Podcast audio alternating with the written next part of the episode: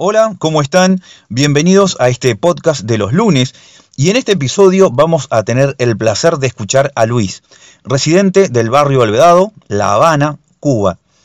En esta primera charla, que no va a ser la última, le preguntamos a Luis situaciones cotidianas sobre el lugar donde vive, hábitos y cómo se vive dentro de Cuba.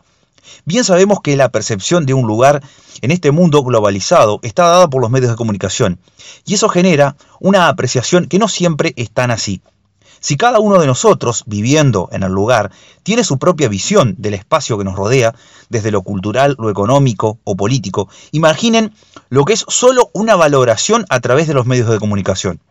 Que disfruten entonces en este episodio de este amigo latinoamericano. Muchas gracias Luis por tu predisposición. Hola amigo, eh, bueno mi nombre es Luis Sánchez Isat, eh, vivo en La Habana, soy cubano, eh, bueno vivo en un, barrio llamado Vedado, muy cerca del mar, del malecón habanero, como ustedes saben la, Habana muy, muy, gran parte de La Habana está bañada por el malecón que pertenece al Golfo de México. Esa parte del malecón es parte del Golfo de México. Eh, bueno, soy ingeniero industrial. Eh, aquí en Cuba eh, estudiar ingeniería, sí, para ser ingeniero o profesional solamente hay que tener los deseos y el esfuerzo para hacerlo. Como ustedes saben, en Cuba la educación es gratis.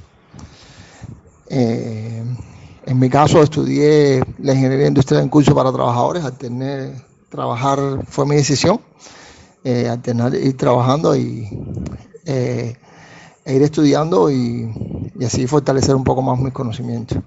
Pero bueno, como le dije, aquí en Cuba la educación es totalmente gratis. Eh, como le decía, vivo en La Habana, eh, en el barrio Beao, eh, muy cerca del malecón habanero. Y bueno, en, en, fin, los cubanos, como ustedes saben, son gente bastante sociable, bastante solidaria. Aunque bueno, como cualquier ser humano tenemos nuestras contradicciones internas, ¿no?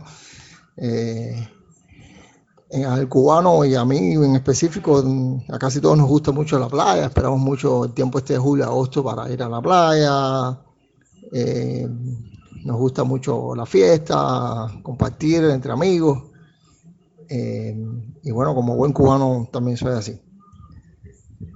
Las comidas típicas de Cuba, bueno, Aquí nos gusta, sí, la comida típica de Cuba es el arroz con frijoles, el cerdo, la yuca, eh, los tamales que se hacen con harina de maíz.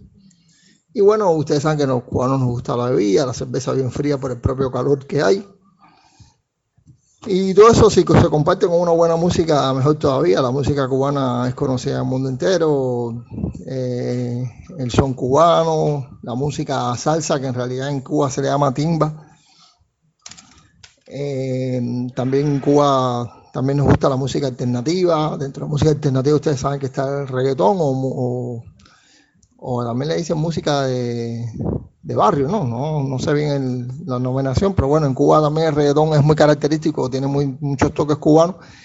Y en mi caso, la gente de nuestra generación, ya tengo 50 años, eh, nos gusta también la música en inglés, esa música de, de los años 80, eh, 90, ese, aquel rock melódico o un rock pop bastante suave.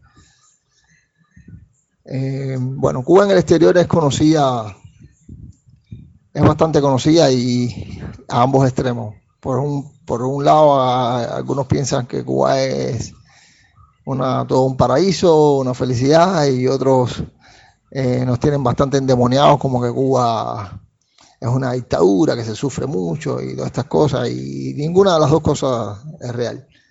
Eh, eh, Cuba, al ser un país socialista, es muy criticado y eso le molesta a muchas personas, pero, pero bueno, Cuba, sobre todo, las cosas muy independientes y, en estos momentos eh, nuestro país está en, en una reforma económica bastante profunda, la cual fue eh, ahora mismo está frenada por el por esta pandemia del COVID que nos afecta, tiene afectado al mundo este, entero, eh, fundamentalmente a los países de, América y a los Estados Unidos. Eh, Cuba es un país que hay que hablar obligatoriamente del bloqueo que hace 60 años nos tiene pasando mucho trabajo y con una economía bastante precaria debido al bloqueo y no por el socialismo. Yo soy ingeniero industrial y, así lo considero. Eh, se le echa la culpa al socialismo y no, es, es, bloqueo el que nos deja avanzar. Cualquier país, aunque sea capitalista, así es bloqueado, eh, como, como se ha hecho a Cuba, que hasta se le persigue hasta el combustible. Eh, es muy difícil avanzar, es bastante difícil avanzar. Pero bueno, no quiero eh, politizar el tema, no no es, mi idea, incluso no es la razón de ser de, del grupo, pero bueno, es una cosa que hay que mencionar porque existe, existe y duele mucho. Eh, por supuesto, los deseos para mí, de míos sobre Cuba, y pienso que la mayoría de los cubanos es que tengamos una prosperidad, que, que podamos seguir avanzando, que tengamos una vida normal. Nosotros los cubanos no somos tan ambiciosos, nosotros con compartir y pasarla bien estamos, nos conformamos bastante. Y, ese es el, ánimo de todos los cubanos.